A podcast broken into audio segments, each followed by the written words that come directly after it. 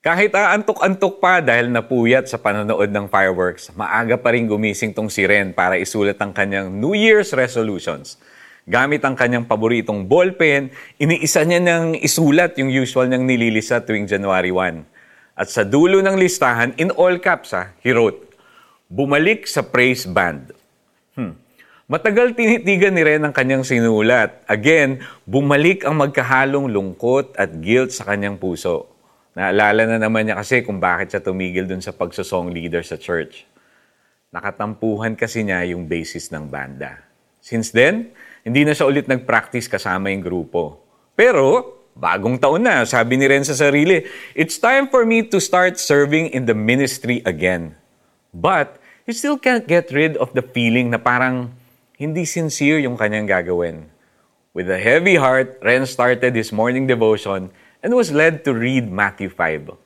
Para siyang nabilaukan na sinabi nung verses 23-24, If you enter your place of worship and about to make an offering, you suddenly remember a grudge a friend has against you, abandon your offering, leave immediately, go to this friend and make things right. Then and only then, come back and work things out with God. Jesus' instruction is loud and clear. Makipagbati ka muna sa nakaaway mo bago ka mag-offer ng kahit ano sa akin. Ren quietly asked Jesus for forgiveness for his pride. Humingi rin siya ng tulong para makipagbati sa kanyang nakatampuhan. After praying, Ren picked up his phone, searched for his friend's contact number, and started composing an apology message. Do you want to start offering something to the Lord next year? Pero meron ka pang naiwang di ka bati from this year. Take the time to restore your relationship with that person. Doing this will make your offering pleasing sa Panginoon. Let's pray. Jesus, please help restore my relationships sa taong nakagalit ko. Give me a humble heart to admit my mistakes and reconcile with them. In Jesus' name, Amen.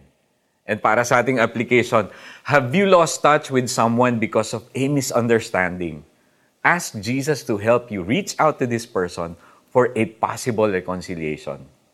Kaya't kung mag-aalay ka ng handog sa dambana para sa Diyos at naalala mong may sama ng loob sa iyo ang iyong kapatid, iwan mo muna ang iyong handog sa harap ng dambana at makipagkasundo ka sa Kanya.